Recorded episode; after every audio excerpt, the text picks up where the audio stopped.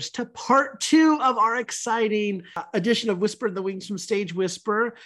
You're back to hear the conclusion of our coverage of the 17th annual Frigid Fringe Festival presented by Frigid New York. The festival is running February 15th through March 5th at the Kraine Theater and under St. Mark's.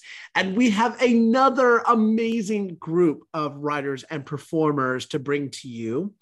Joining us, we have Vitan Pravtchev, who is the producer and performer of Test Connor Mullen, the writer performer of As You Will, Brooke McCarthy, the writer performer of How to Be an Ethical Slut, Kazu Kusano, the writer performer of Pretty Beast, Claire Ayubi, the writer performer of The Gyno Kid, Ingrid Garner, the writer performer of Eleanor's Story, An American Girl in Hitler's Germany, and Seema Shukla, the writer performer of Blind Spot.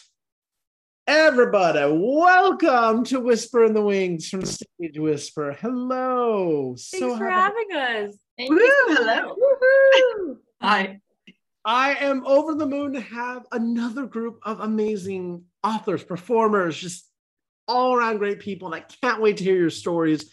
Our first group was amazing, and I'm sure this is going to be even better. And so I want to kick things off by asking all of you to tell us a little bit about your show. And I'd like to kick things off with uh, if I could. So, our play test is written and directed by the prominent Bulgarian poet, author, playwright, and dramaturge Elin Rachnev. And it was awarded with an Askeer Award in 2011, which is the highest award for dramaturgical merit. It's equivalent to winning a Pulitzer's Prize Award here. Test is a play about the struggle of keeping one's identity while being forced to fit into society's parameters. The great question that the play provokes is what and who is damaged when trying to follow society's norms? So, without giving too much away, the company is this ubiquitous power in the society slash world of the play, where Anton, my character, is a young man and he attends his first job interview to join this infamous corporate giant. His expectations completely fall short of what the company is. His worldview is just turned upside down. And so I leave your listeners with this one last question Does Anton have the willpower to escape, or is the company's grasp on him too strong? So we encourage people to come and see how it all unfolds. Ooh, I love the hook. Connor, what about your show, As You Will? Yes. So, As You Will is an unscripted Shakespeare show. Um, at the start of the evening, we get a suggestion from some member of the audience of a title of a Shakespeare play that does not exist. Then, over the course of the next 45 minutes, we perform for the first time and the last time that Shakespeare play in its entirety. In the past, we have performed such diverse titles as uh, Eight Merry Spiders, Midwinter's Nightmare, 1601 A Space Odyssey, and many other things like that. We do so, and we do these performances complete with the themes, language, and verse of William Shakespeare. So much of the performance is improvised in iambic pentameter. We offer a guarantee of at least one full improvised sonnet per performance, but there may be more depending on how much we force each other into performing Shakespeare. It's a very good time, and the show you see will be the only performance of that show for all of human history. Uh, I'll also mention briefly that at this point, we've had more performances than there are actual Shakespeare plays. So we're actually more prolific Shakespeare writers than William Shakespeare himself. I love that so hard. That's amazing. Brooke McCarthy, can you tell us a little bit about how to be an ethical slut? I will tell you all the things. so, uh, yeah, so How to Be an Ethical Slut. It is a one woman musical comedy set as a cabaret that I wrote myself.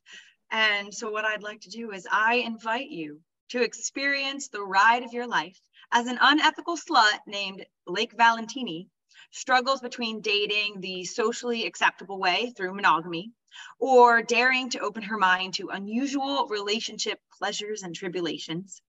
This it's a bold and sexy and very vulnerable story, and it touches on topics that are often not really seen on stage, like sexual health and non-conventional relationship styles like polyamory and even swinging. And everyone, including you and Blake, might learn a thing or two about honesty and sexuality throughout this wild ride. So come to the show. Love it. Kazu Kusano, why don't you tell us about Pretty Beast? Hey, what's up, everybody? hey, so hi, I'm Kazu, and my show is called Pretty Beast, and it's a solo dramedy about family dysfunction, mental illness, and societal sexism, and what it means to discover your own superpower. Yay! So uh, this, you know, this Japanese girl growing up with schizophrenic mom and alcoholic dad in Japan, and she learned to use comedy to heal her wounds and process her trauma. Ah, so sad.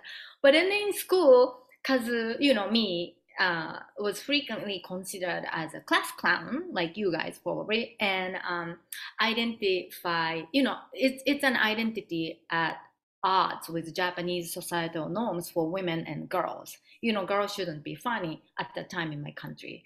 And but despite the odds, comedy became my own superpower, like a modern shield. And it was my freedom. I mean, ticket to freedom. So that's that's my blurb. Thank you so much. I love it. Oh my gosh. Claire Ayubi, you've got the Gyno Kid. Tell us about that. Absolutely. First of all, I'm just so excited to see all these shows.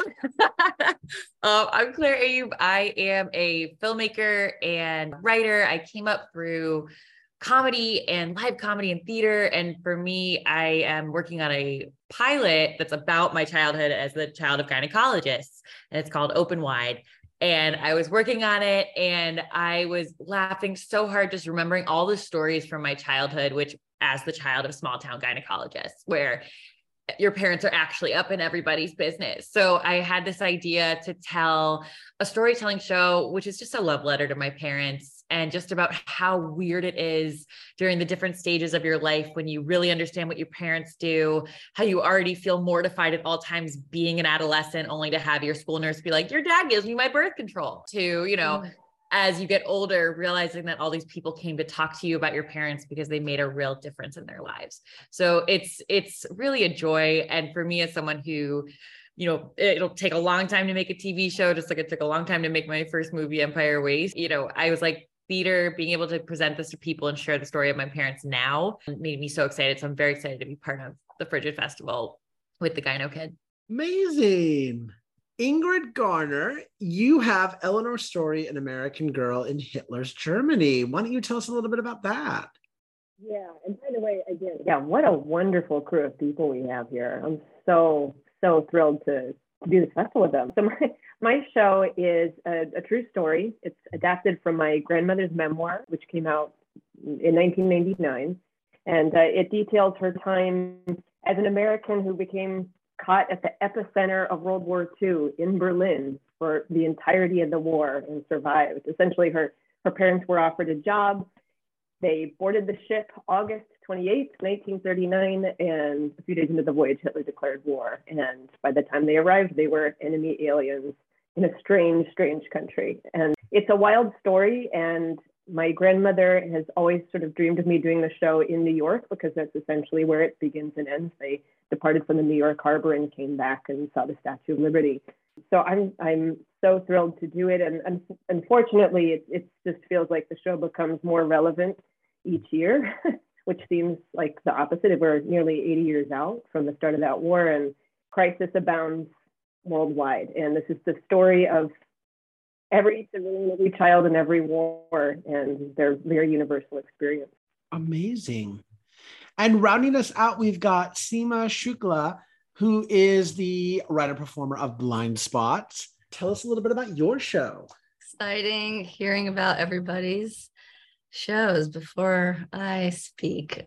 So my show it's about blind spots. It's about a psychiatrist in training. She's just finished medical school and entered into training at which point people call you doctor. You can say to people, "Hey, I'm a psychiatrist." And there's this aura surrounding that, you know, being a doctor, being a psychiatrist and then there's the juxtaposition of the reality, which is that no one knows what they're doing. And it's like you suddenly get therapy patients, and then you're giving therapy to people as as you learn what you're doing.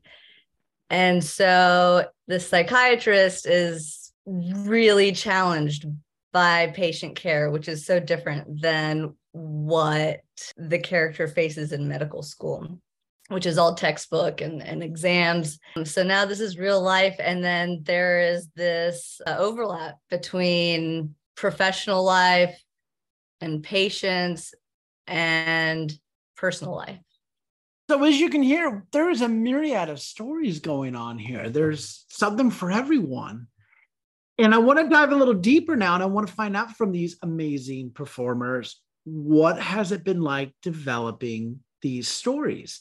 And I want to start with Ingrid on this question. Well, it's it's been a, quite a few years out. I think we're almost coming up on the 10 year anniversary of me doing of creating the show. And it was a very hectic process. I did it as sort of my unofficial senior project at university. And so it was like the busiest three months of my life, but I managed to, from beginning and end, do that last semester and, and put it up as my senior project. It was really challenging. It was very, very cathartic.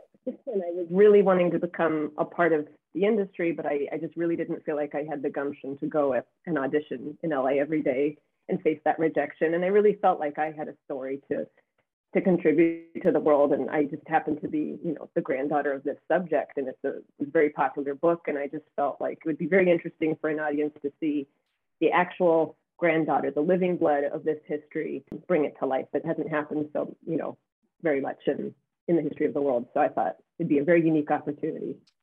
Kazu, how about you?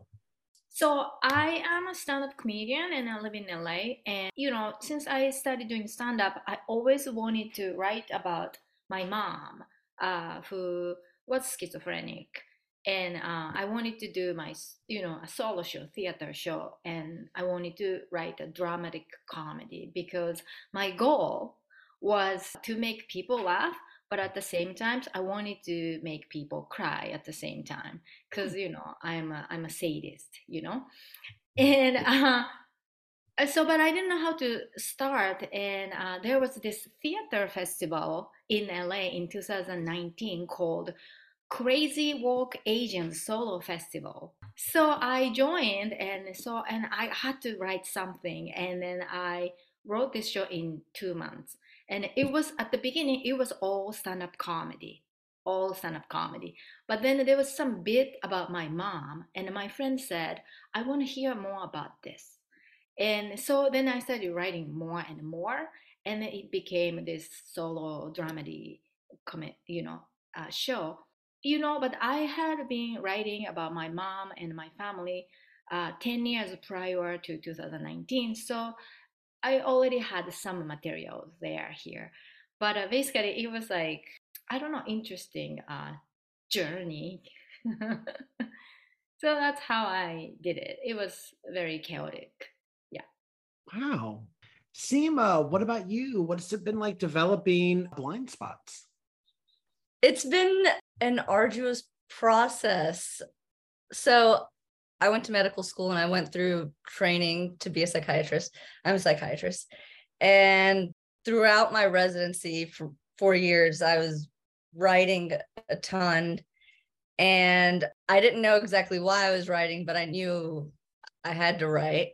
And I have been going through so many old notebooks and trying to compose it and and i was scared that it, it wasn't going to come together as a composition but it's it's been really cool working with it and hard but uh it's come together i think Brooke, what has it been like developing uh, your show, How to Be an Ethical Slut? Yeah, so first, I just want to say it's really, really cool to hear all of these compelling moments that everyone's sharing of just like that moment when you're like, this is what I have to do, this is what I have to write. And so that moment for me happened while I was actually, well, I, guess it was two moments. Uh, the first inspiration was when I was in a queer theater history class in grad school. And I was going through all these stories and at this point, I was processing a past non monogamous relationship of mine, and I'm looking at all these queer stories and throughout history, and I'm just like, where's the poly people? Like, where's my people? And so I was very inspired by the bravery. I mean, going back in history when people were, you know, telling stories that was were uh, basically illegal that they shouldn't have been doing, and just their bravery. And so then fast forward to the moment when I realized for my graduate thesis that I knew that I had to write my story. And so it was really just I I wanted to talk about this. It was like a 3-year period of my life that I felt was interesting and dramatically appealing, but also just wanted to use that to inspire other people who are poly to to really be able to own themselves. And so then I spent, I started developing it in August of 2020, and I had to put on my production in November. So I had four months to write it and originally produce it. And so it was wild. I mean, I was in my apartment writing down like the plot points from my personal life that I wanted to include, but then also like blasting like like musical theater music and jazz music and talking to myself as I'm like typing and and it's been a wild journey. And since then I've been touring it a lot in 2022 and and it's it's been pretty rewarding so far. But yeah, it's been a wild ride. Amazing. Claire, what's been like developing the Gyno Kid? It's been a freaking blast. If I'm very honest, I'm having so much fun. I, I, already, so my last two projects were fictional, but based on, you know, my life. So Empire Waist is about body image and Open Wide is about basically normalizing talking about bodies with kids. It's based on the true story of how my mom took over our middle school health program. And so for the Gyno Kid, like the reason I wanted to tell it and why I'm having so much fun developing it it's it basically the stories we've been telling around our table for years, like decades, like the stories that were like iconic from our childhoods, the stories of like what made us who we are, and just realizing how much joy that's brought us over the years and how you know things that we thought were normal like having statues of like pregnant women in our house that like my dad's and mom's patients like were artists and like gave it like that a lot of people didn't have that. And they didn't have a knitted uterus with one of your baby dolls in it like that my mom used for lamaze class you know that's not normal and that i think of everything in trimesters right? So like it's looking at that and being able to share something about how I see the world and that now I do comedy for a living. It's like you can either go into therapy or comedy and like not to brag but i did both. So like it's really exciting. And for me as someone who's on my computer all day you know writing scripts and, and i love i'm a director as well like i love writing all the parts for different shows doing a solo show again this is going to be my first solo show in about nine years since i've gotten on stage to perform and i've missed performing. Like that's one of the reasons i love directing. I love working with my actors. I love energy, you know, figuring out how to do something differently. And so just being able to like get up and like dance around my kitchen and like work out bits has been so much fun for me and just like mental health wise, like a real treat. So yeah, I've been having a blast developing and I cannot wait to share it with everyone. Vitan, tell us about developing Test. So I mean, it was a very, you know, serendipitous experience. I mean, firstly, since it was COVID, our director, Elin he suggested the idea to direct my mother, who's also in the show, and I over Skype. And so we were rehearsing in our living room while having Elin on Skype on our computer propped up right in front of us, which is a very unique experience. I've never done that before. Secondly, the role of Madam Company that my mother plays in the show was initially written for a man. And so Elin, that also happens to be the playwright, he spent a lot of time rewriting the role so that it could be made fit to, you know, like for a woman to play it. And lastly, Test is actually originally written in Bulgarian. So we performed it in Bulgarian first, which was a huge challenge for me. And then I was commissioned to translate it um, into English in 2021. Wow. And since April 2022, we've been performing it in English. And so it was just a very unique undertaking of just being directed through Skype and then having the experience to rehearse and perform this play in two different languages and to see how different the same show, the same play looks and sounds to our audience members in two different languages. So it was a very unique experience. Wow. Rounding us out on this question, we bring in Connor with As You Will. What has it been like developing this interesting piece of theater? Yeah. Well, strictly speaking, the development of a performance starts when we get the title at the beginning of the show and ends when the curtain goes down at the very end. But we've been working on learning how to do that for, at this point, about 11 years. We first sort of came upon the idea of doing this back in about uh, 2012.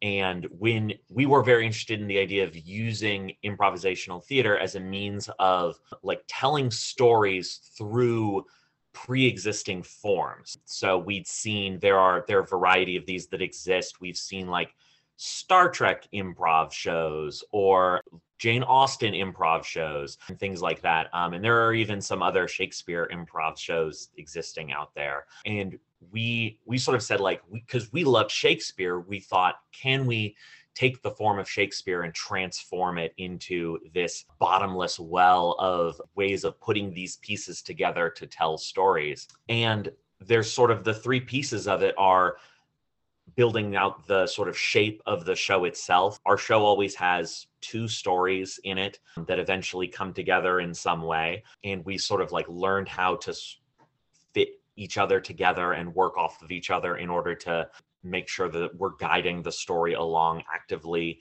in the performance well. The other part of it is, of course, sort of the Shakespearean language and the Shakespearean tropes, I should say, that we fit into that as well. We've been digging into how to speak off the cuff in iambic pentameter for years and working on it. Uh, we teach workshops on that now at this point to a whole bunch of different people. Performing the show itself is a lot like, I guess, sort of falling off of a diving board in that you, we have all this technique that we've done beforehand where it's like you're standing there and you think, I'm pretty sure I know how to do these three flips and then land. But once you drop, it's just a matter of applying that technique and hoping that it all goes according to plan.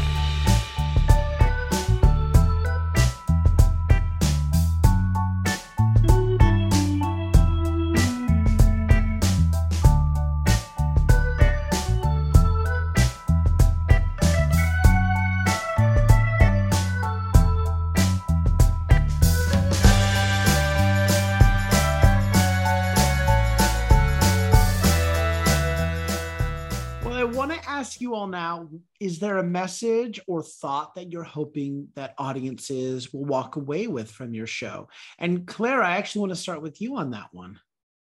Sure. I think I talk about this a lot that things that we think are embarrassing, no one really cares as much as we do. And it shouldn't let that stop you or make you make yourself small. There's no real need. That's why for me, like I love talking about how being the child of gynecologists and that weird, like our dinner table conversation is disgusting, right? To, by any other account for other people, but for us, it's normal. So, like, your normal is like part of your superpower, right? So, for me, I can talk to anybody about anything.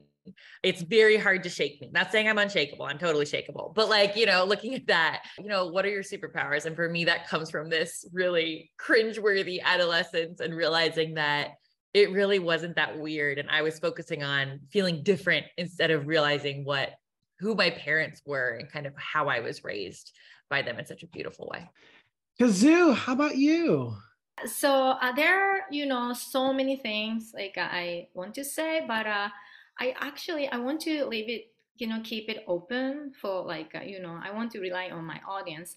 But one thing i you know want to say is maybe like uh, when they leave the theater, then I want them to leave theater with hope and uh, like a good feeling. Oh, I feel good.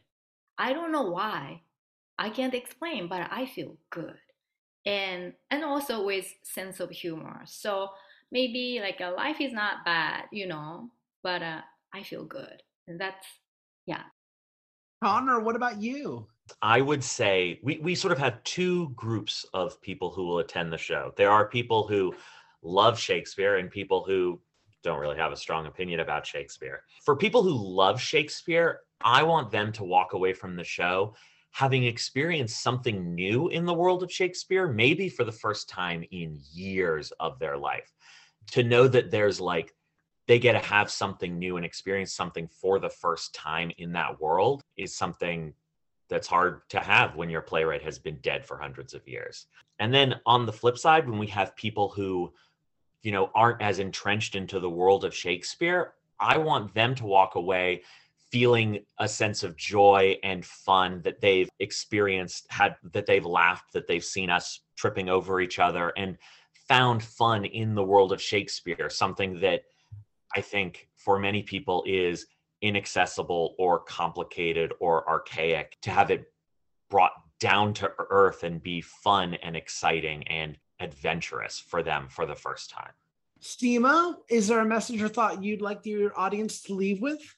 so to be succinct as possible, I want people to leave with this uh, heightened recognition of uh, the daily tension between what we say and what we do, how we act, and then what's going on in our minds. And I want people to feel some sense of levity and um, forgiveness about just how much we contradict ourselves and how we live and how people we love contradict themselves.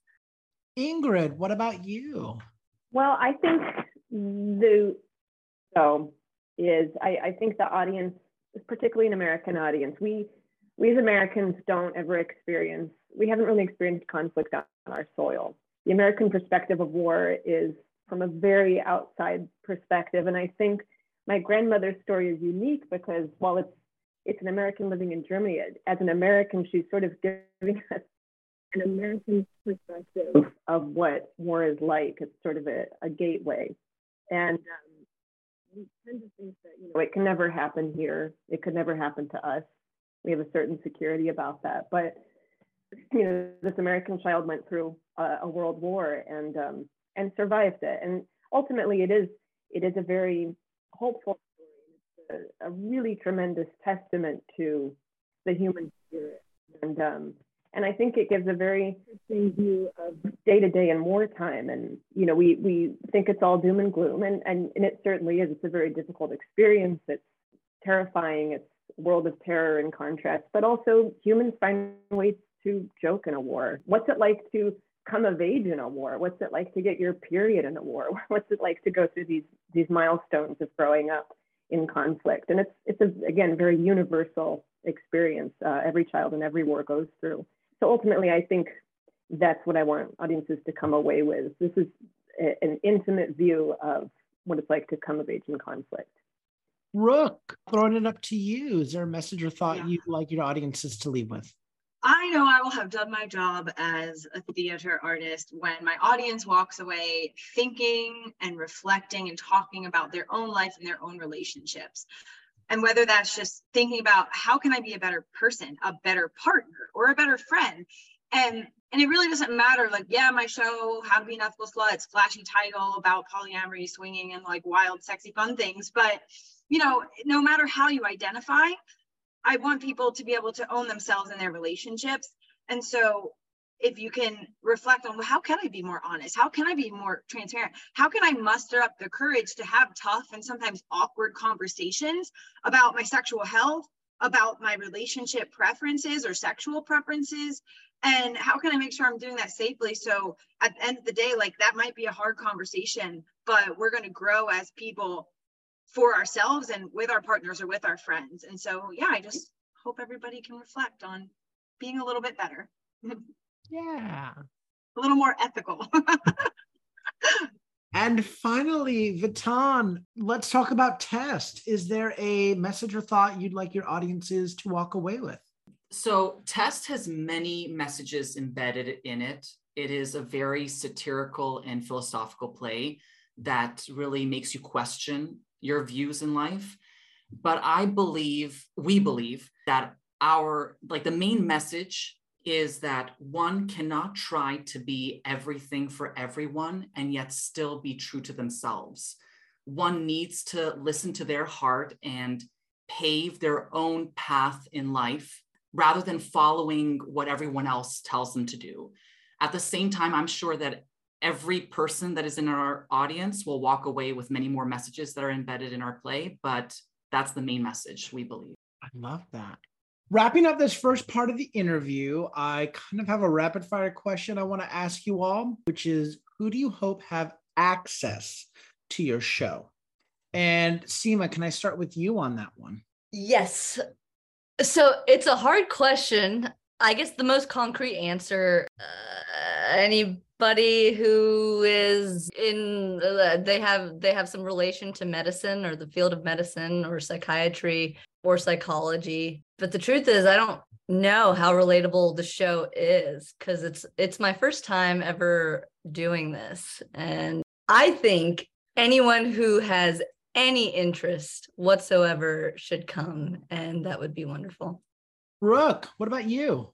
Yeah, so I hope that anyone who wants to be in a relationship, who is in a relationship, who plans to be friendship, whatever, if you're interacting with people who you love on in any form, I hope that those are the people who come to see the show. Kazu?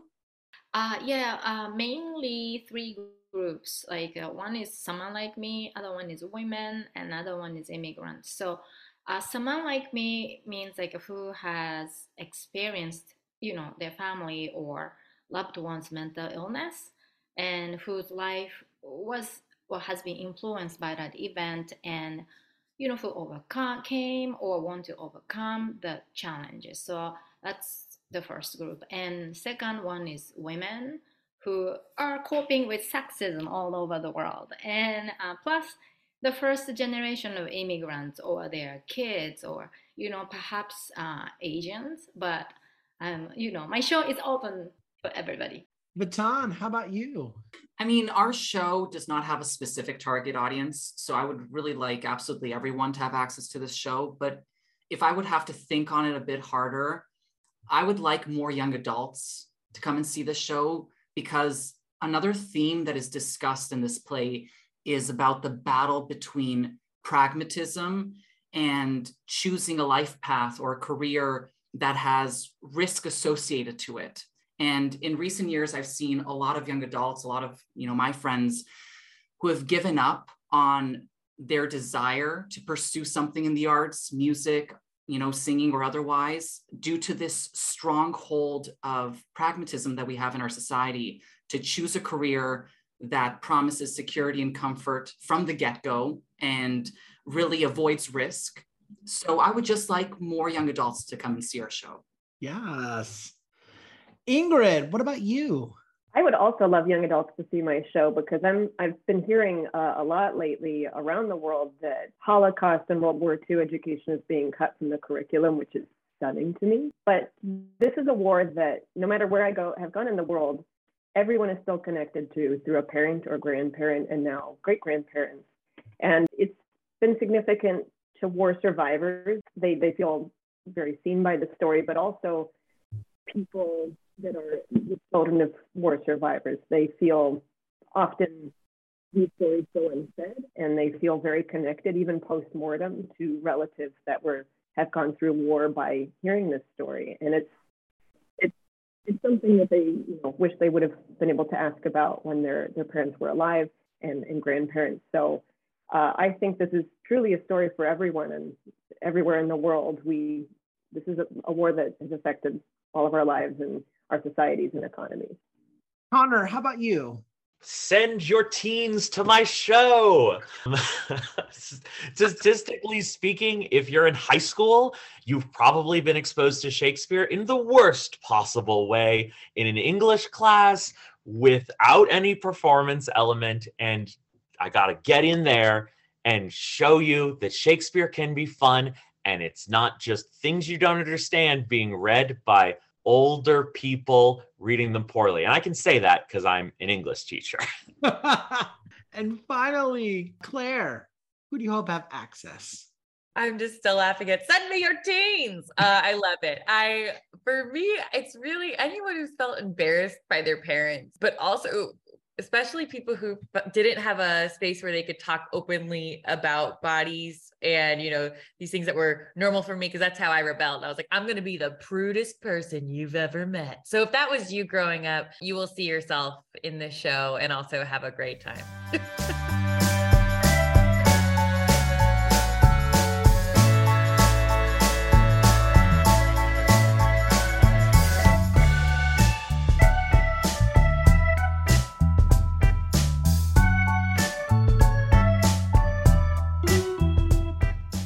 give our audience now a chance to get to know you a little bit better and your experience in the theater. And I want to ask you all what shows, composers, or playwrights in the past have inspired you or are some of your favorites? And Brooke, I'd like to start with you on this one. Awesome. Yeah. So inspiration is weird for me because I'm really terrible at remembering, I don't know, famous or even just relevant people's names. But the things that people really, uh, the, the things that really stick out was Fleabag by Phoebe Waller Bridge. So I was able to see her solo show streamed from the National Theater at the start of 20. Yeah, it was so good, Claire. I see you. I got to see it uh, at the start and of 2020 summer. Anyway, and so that just the way that she structured her solo show um, and just that she's a little bit rebellious in the subject matter she talks about was very inspiring and then uh, just jazz music from Frank Sinatra, Peggy Lee, and then big recognizable musicals, which I've turned into parody songs in my show, but like Think Wicked, Frozen, Hairspray, like those kinds of recognizable things that anybody in the audience can recognize, but that anyone can just sort of like bop along and think, oh, I know this. And then lastly it would be pop divas who are just baddies, you know, who they just don't give a crap about what they do, what people think of them, and they're just owning themselves. And so that would be, you know, Billie Eilish for me. So that's kind of a lot of where my inspiration comes from, especially for this show particularly.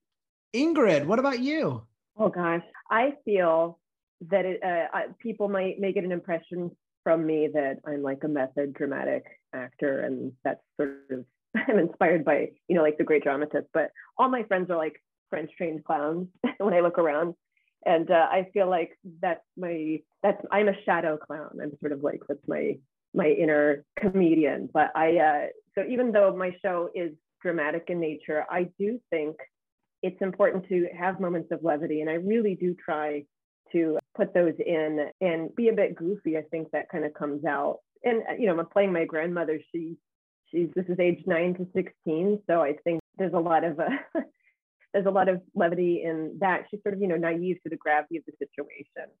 So I'm very inspired by comedians and clowns, and also just other solo performers. I mean, that was how I came to make this show. I fell in love with Fringe at the Winnipeg Fringe in 20 2013, and uh, I was so inspired by the very personal work that I saw there. When you meet someone at Fringe, it's sort of like meeting them heart first. You're you're basically see someone show and they've exposed their entire soul to you, and then it makes kind of the friendships more intense. You're just like, oh, I know who you are ultimately, and you know who I am ultimately. So that's really who I'm inspired by. Other Fringe artists. Connor, tell us about your inspiration. You know, in I think it was 2015, 2015, I saw a production of Midsummer Night's Dream at the Pearl Theater, rest in peace, the Pearl Theater, directed by a guy named Eric Tucker, that was, I think, five performers in a wearing jumpsuits in a pit of sand, and they did the whole of Midsummer Night's Dream. And watching that incredibly minimalist production, which was probably one of the best pieces of theater I've ever seen in my life. Certainly one of the best Shakespeare plays I've ever seen in my life. I I learned watching that that all you really need to make theater are bodies, voices, and ensemble community. And I've tried to take that philosophy in all the theater that I've directed since then, um, and in As You Will as well. That all we really need is to sort of work hard and work together and great art will exist um, no matter what it is we're working on uh, throwing it up to Seema. Thank you. It's so interesting to hear the answers. So my first thought was also Fleabag. I saw a recording of the performance and it was brilliantly heartbreaking and hilarious. And um, that's what I want to channel ideally in life and in the show. The other one is there's this thing called the viewpoint. In college, I did a lot of viewpoints. I was very lucky to be part of this performance collective and I, am I'm, I'm very moved by the basic elements of how we move and the speed at which we move and and varying those things and then our relationship to things and other people in space etc and that's something that's inspired me when thinking about watching and making theater yeah shout out to anne bogart and viewpoints love it Vitan, tell us about your inspiration i'm kind of a classics kind of person I love Tennessee Williams, Oscar Wilde, Peter Brook, and Chekhov. However, in the last, in the past four years, my mother wrote a Bulgarian play called Song of Cicadas. And I was commissioned by the Canada Council for the Arts to translate it into English. And then I got to be the co producer and the assistant director on it. And I was just honestly thoroughly inspired by the sheer tenacity and perseverance of a 60 plus year old woman, being my mom, having the guts to write a play about her life in such an engaging way. And then having to see her perform it on stage, which was absolutely fantastic. And that really, really inspired me to really believe that age is nothing but a number. And lastly, I would say our, our director, Elin, he's also a poet in Bulgaria and he wrote a poetry collection called Zelda, which was very similar to Sylvia Plath's poetry. It touches upon topics of suicide, death, major depression, unrequited love. And in general, I just love plays, songs, books that are philosophically and psychologically deep. So that's my answer. Claire, what inspires you? Oh man, I am a physical comedy and farce kid. Like I grew up loving noises off, you know, like Noël Coward. Like for me, seeing people just really putting themselves out there physically mixed with I love stand-up comedy. Like I don't do it. I'm just like a witness to it, which I love. So like Joe Firestone and Aparna Nancherla are two of my favorite stand-ups to watch and just seeing how they hold the space and really go into things that could seem so mundane but are so funny and like looking at especially idiosyncrasies and and, and you know phobias and all these different things that we have so the, that between that kind of physical comedy and farce and stand up I just love the combination of the two when it comes to theater um, and just seeing people be brave. I think that for me, seeing people step out and just be in their power and similar to what Connor was saying, you know, bare bones in terms of what you have around you, really allowing your body to be kind of your method of, of connecting with your audience. And finally, Kazu, what inspires you? You know, growing up in Japan, I was uh, inspired by this uh, Japanese comedians, a lot of them, and uh, the one of them called uh, Drifters, uh, Drifters, and they were like a five men, and um, you know, uh, physical. They they did like a physical comedy, musical comedy, and dick jokes on on the prime time national TV, and they did a live uh, comedy show like Saturday Night Live, but they did in theater for a one hour show for 16 years every Saturday night. Wow. And that was so great. And I was obsessed. And um, so I was inspired by them and, you know, doing a live comedy show and, but also as a one person show, you know, there are this uh, classic uh, masterpiece of John Leguizamo's uh, Freak and uh, Whoopi Goldberg used to do one woman show. You know, young people probably see her as a TV host, but yeah. But anyway, so those like um the people who influenced on me, and um, like a recent show is like I love Hannah Gadsby's um pieces, especially like uh, I mean I like uh, her art, and um, it's it's a great they are great pieces, and I saw her Douglas in LA uh, before pandemic, and it was great. Yay! Love that. We've arrived at my favorite question to ask guests, and I can't wait to hear all of your answers. And the question is what is your favorite theater memory? And Brooke, I'd like to start with you. Wonderful. So this is a no-brainer for me, and I don't care how basic I sound, but I will never forget the moment when I was around 12 years old and I was sitting at Wicked on Broadway, and Elphaba went up to sing Defying Gravity, and I was like, "This is it! I'm done. I'm doing theater for the rest of my life." And that is that is the moment. Seema, can I can I bounce to you now? Yeah. So I had a personal memory come up. And so my first association is when I was auditioning for a high school theater play. It was a murder mystery. And the way auditions worked was that everybody auditioning was in the audience and you didn't know what you were going to be asked to read. And I was asked to read the old man of the murder mystery who has a lot of money and who's murdered. And I was a shy kid who really liked theater. And I just remember not knowing what I was going to be asked to do. And there was something about that that allowed me to get out of my head.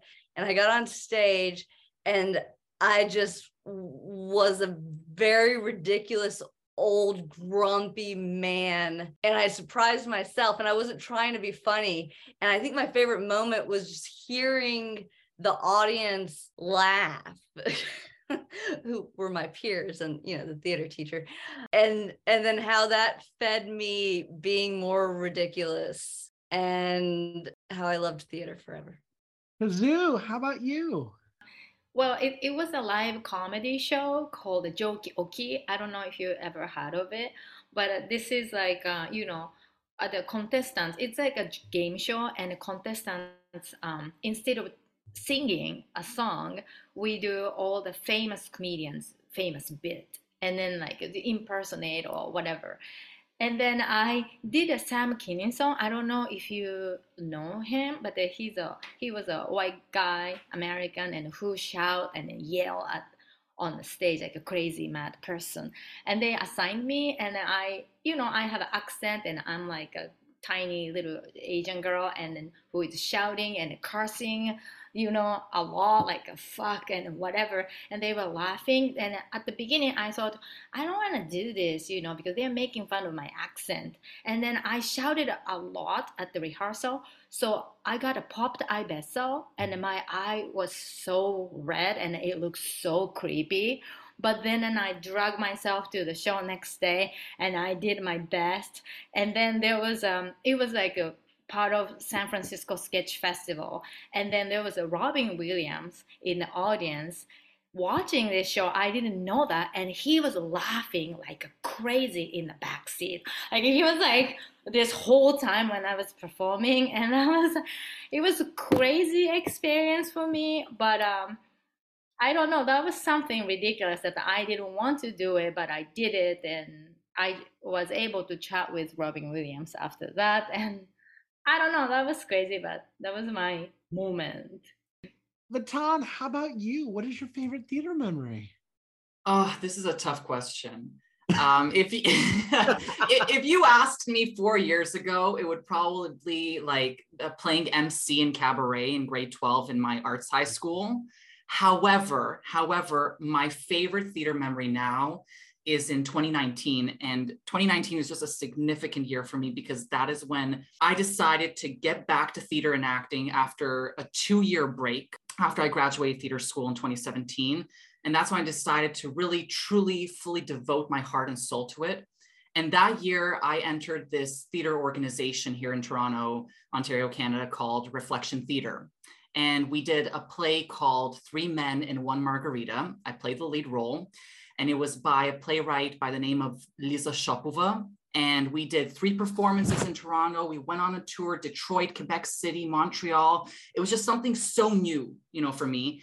And I was just so touched by the audience that you know obviously gave us all like lots of praise but they came up to me because they knew my struggles in acting and they really encouraged me to continue pursuing you know, like my dream. And then someone surprised me by um, showing me a few Bulgarian actually newspapers here in, you know, like in our community um, in Canada that wrote about my role and my performance in it.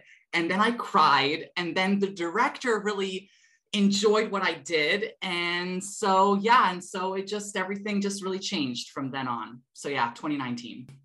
Claire, what is your favorite theater memory? Like Vitan, so many to choose from, but I my favorite one I still think about all the time was a sketch show I wrote. I put up at UCB way back. It was a sketch show called "I'm Really Good at Flirting and Other Lies I Tell Myself." And there was a sketch where I was on a first date with a guy and I disappear to go to the bathroom and then I come back really quickly and I was like, never mind. And he's like, why? Why? And I was like, there's a long line. He's like, wait in it. And then I basically go and let you think I'm pooping. And then we just look away from each other for a really long time to like let that sink in. And it's my favorite memory because the audience went, they were so surprised that it went there. But also, it's like this real fear that so many people have. Like, you don't want to let people know you have any bodily functions. But what I'm proudest of is that even though we were both facing in different directions in this like basement of a Gristedes, basically, we were facing in different directions. You could tell we were both like just thinking, I won't break if you don't break. Do you know what I mean? So we were looking in different directions. We are looking, uh, trying not to see the audience who is cracking up, and we didn't break. And we came back, and he's like, I would have not have thought that, you know, and just it's like the whole rest of the sketch. But that is my favorite theater memory of just that camaraderie, but also, you know, having written this thing that hit so hard, but also just me and my scene partner being like, I got you. I got you. This is a Bunker. Connor, what is your favorite theater memory? There are so many to choose from. But when I was in college during my senior year, I went to the, de- the theater department and I pitched them that I wanted to produce a 24 hour play festival where all the plays, a bunch of short plays, would be written over the course of a span of 24 hours and then performed at the end of that. And they didn't want to do that. They thought it was a terrible idea. I, you know, pushed them to let me do it to the point that they agreed we will do it. When the festival was announced in like the big sort of theater company meeting in the main stage theater, the 600 seat main stage theater, the head of the department said, and Connor's doing a 24 hour play festival. I don't know much about it. I just know that it won't happen in this building. And kind of joking, but also like, he really didn't want it to be happen like in the building. And I shouted from where I was sitting, we'll see. And over the course of the entire semester, I like, you know, begged and pleaded from various people to like get various resources. I got the tech, the the technical director of the theater on board with everything that I was doing. And to the point where all that later, we did the 24 hour play festival, and the performance was in that 600 seat theater where I'd been told it would not be. And walking on stage to introduce the show, having like worked with, I think, over 60 different people in various roles over the course of the day, walking on stage to the entire theater full of people from the college who had been there is the best, my best theater memory of all time. Mm. Ingrid, bringing us home. What is your favorite theater memory? Well, yeah, it's so difficult to pick. I feel like most of my favorite theater memories are not involving theater and more about being on tour, like sharing a hostel with a freak show performer who left his bloody doll on his bed all the time or being in a venue that was a former brothel the owner of which was like busted in the largest largest drug bust in like west australian history. But I, i'll give a sweet one which is my first tour in australia. I went and saw this clown named ben target and he did a really great like prop show where it was like a, a, bunch of visual gags and i loved it so much i wanted to go see it again. And the first time i saw it was a sold out crowd like 60 people. The second time i went it was just me and a 60 year old couple. And um, he started the show the same way, but then he completely shifted gears. He stripped off his outfit and he had on like a soccer, like referee uniform underneath. And he had all of us clear out all the chairs in the venue. And he had like a whole thing of ball pit balls and he he had us just like kicking them everywhere and then he said we need to make teams and he had us uh, huddle up and he he like put colored paint underneath our eyes and he uh, he told us we need to like make like little team flags for each of our teams. And he asked us what our favorite ice cream was and we all sat on the floor drawing our our team flags and he he ran off for like and this isn't an hour show. He ran off for like 15 minutes. We didn't know where he was. We're just like looking at each other. He came back. He'd bought our favorite ice creams and he told us to you know tell us what was on our flags and what it all meant and then we played a game of soccer. And it was just so delightful and i really you know for him to just completely make a new show that had nothing to of which you know was similar to the first show. And when i realized you know he gave us an hour of playtime and i thought this is the magic of fringe you know? We don't need to follow these same guidelines of like shows where we don't break the fourth wall. Like this is just as valuable and entertaining as any other traditional play i've ever seen. In fact more so. I prefer this. I'd rather go see a clown show you know? So that's my favorite theater memory i think. It's amazing. But that leads me to one of my final questions which is what projects or productions do you all have coming on the pipeline? Uh, Vitan, why don't I start with you on that? Other projects that we have, uh, I mean, for now, we're just focused on test right now, uh, you know, like for the future. In our theater organization, Reflection Theater, we're doing another play that will hopefully go on tour. And we're going to be hopefully invited in Bulgaria to perform at this huge Fringe festival in Bulgaria. So that'll be interesting. But like for more information about our play, your listeners can go to my link tree if they're interested, which is linktree forward slash v as in Victor dot i dot t as in Tom dot a dot n. And they will find at the top link them directing them to our press release, our press kits, and also our Instagrams for any future productions that we're doing in English. And, um, and then they can also go on the Frigid New York website to type in test in the search bar for ticket purchases and so on. So, yeah. Perfect. Claire, what projects or productions do you have coming on the pipeline? Oh man, so waiting to hear back from festivals. I have making my feature film writing and directing debut with a film Empire Waist, which is about a group of teens learning to love their bodies through fashion design. An incredible casting crew. So we're waiting to hear back from festivals for that. And then if you want to be part of live readings in the future for Open Wide, my TV pilot, I love testing. Speaking of tests, I love, uh, I did 17 live readings for uh, Empire Waist my movie during development. And I love it's bringing the live theater into the filmmaking process. So if you're interested in that, you can just go to my website, claireayoub.com. And I'm Claire Ayoub on Instagram too. Brooke, what about you? Yeah, so my focus has pretty much been on how to be an ethical slut. And so I'm actually heading to Austin, Texas in a couple days to perform in Frontera Fest. So I'm very excited. And then obviously I'll be returning back to do Frigid at the end of February. And then I am starting the research process for the next show that I'm going to be writing, which the working title and probably the real title is going to be Gaslighting the Musical. So. I'm gonna start writing that, uh, and yeah, that's it's gonna be wild, and hopefully it'll also be funny and heartbreaking. But that's what you've got for me. And if you want to follow my ethical slut journey, you can find me on TikTok and Instagram at How to Be an Ethical Slut. And then you can also find tons of information on the Slutty website, which is www.howtobeanethicalslut.com. So yeah, stay slutty. Ingrid, productions and projects coming down the pipeline for you? Well, if, if folks are interested in seeing this show, Eleanor's Story, besides New York, I'll be doing it in Montreal, uh, Winnipeg, and Edmonton, those fringes so far. But I've, for a couple of years, been developing a new show that's completely different, a little bit more up my alley. I'm a little bit sick of doing World War II for 10 years just because, you know, it's a bit of a downer, but something more morbid. Uh, so I'm doing a, a, a biographical show about Vampira, who was the original horror hostess in the 1950s. And she's really a trailblazer and kind of influences every facet of our culture, but no one knows who she is. And I think it's really her time to enter the zeitgeist and and uh, not be overshadowed by Elvira, who she sued for stealing her act unfairly, but still.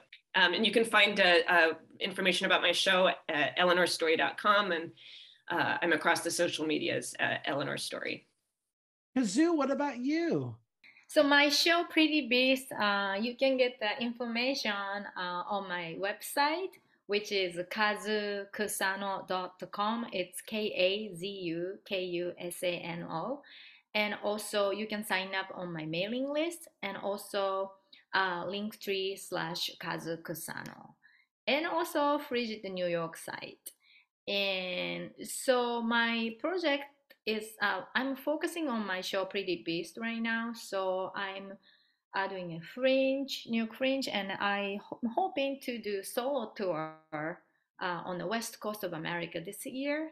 And I'm also going back to Winnipeg Fringe in summer, and maybe doing Edmonton. And uh, but also I am writing a new show, which is a one-person variety show about the satire of Asian women overly sexualized and sometimes murdered in the world. So um, yeah, it's a lot of like a gag and also physical comedy, but that also serious monologue, monologue and that kind of thing. But I hadn't finished, so I'm hoping to do that show in September. I, I'm hoping. Yeah. So yay! Uh, Seema, what about you? So I am very focused on the current show and interested in developing it further and really digging into this idea of the institution of medicine. And then there's also the institution of psychiatry. And what does it mean to have this identity of being a physician? And what's sort of you know allowed to say what are you allowed to say versus what are you saying in your head? So i'm really at the beginning of this project now and i have a couple other things in my mind i have this very long history of dating in New York City. And I have, for whatever reason, just like I had to write in residency, I had to take screenshots of all the text message exchanges I've had on dating apps and then actual text messaging. And it, it's like all the relationships that didn't work out. And I know I want to do something with that. And I know there's that's brewing. So in the future. As far as reaching me or um learning more about the show, the Frigid site, and Dear Seema Shukla at gmail.com. And finally, rounding us out, Connor, what projects do you have or uh, productions you have coming down the uh, pipeline that we can plug? you people with your other projects. It's wild. It's wild. When do you sleep? Right right now the big focus for the big focus for me is um, on getting as you will ready to go for frigid coming up so you can come and see us there. Beyond that we will we go where the wind takes us so reach out if you're interested. We're available to come to your educational institutions as well and get your get your students excited about shakespeare. You can find us on social media at as you will shakespeare on facebook and then on tiktok and instagram we're improv as you will the TikTok content is great. You can also look me up specifically if you found my voice and stories to be enticing and fun. I'm at www.connordmullen.com. You can learn about me there or reach out to me. Sign me up for your spam mailing list. Well, everyone, thank you so much for joining me, for sticking around long. This has been amazing. The stories you all have have been amazing. I, I wish you all the success, and I can't wait to see all of these live for all of our listeners out there, make sure you get your tickets to see all of these great stories at the Frigid Fringe. Today, we've been speaking with Vitan Pravtchev, who is the producer and performer of Test, Connor Mullen, who is the writer performer of As You Will, Brooke McCarthy, who is the writer performer of How to Be an Ethical Slut, Kazu Kusano, who is the writer performer of Pretty Beast, Claire Ayoub, who is the writer performer of The Gyno Kid, Ingrid Garner, the writer performer of Eleanor's Story, An American Girl in Hitler's Germany, and Seema Shukla, who is the writer performer of Blind Spots. And we have all of their contact information, website, all of that, and it's going to be posted in the episode description as well as in our social media. And you can see all of these amazing shows and stories at the 17th annual Frigid Fringe Festival presented by Frigid NYC, February 15th through March 5th at the Kraine Theater and under St. Mark's. You can get your tickets and more information by visiting frigid.nyc. So until next time, I'm Andrew Cortez. Reminding you to turn off your cell phones, unwrap your candies, and keep your masks on. And keep talking about the theater. In a stage whisper. Thank you.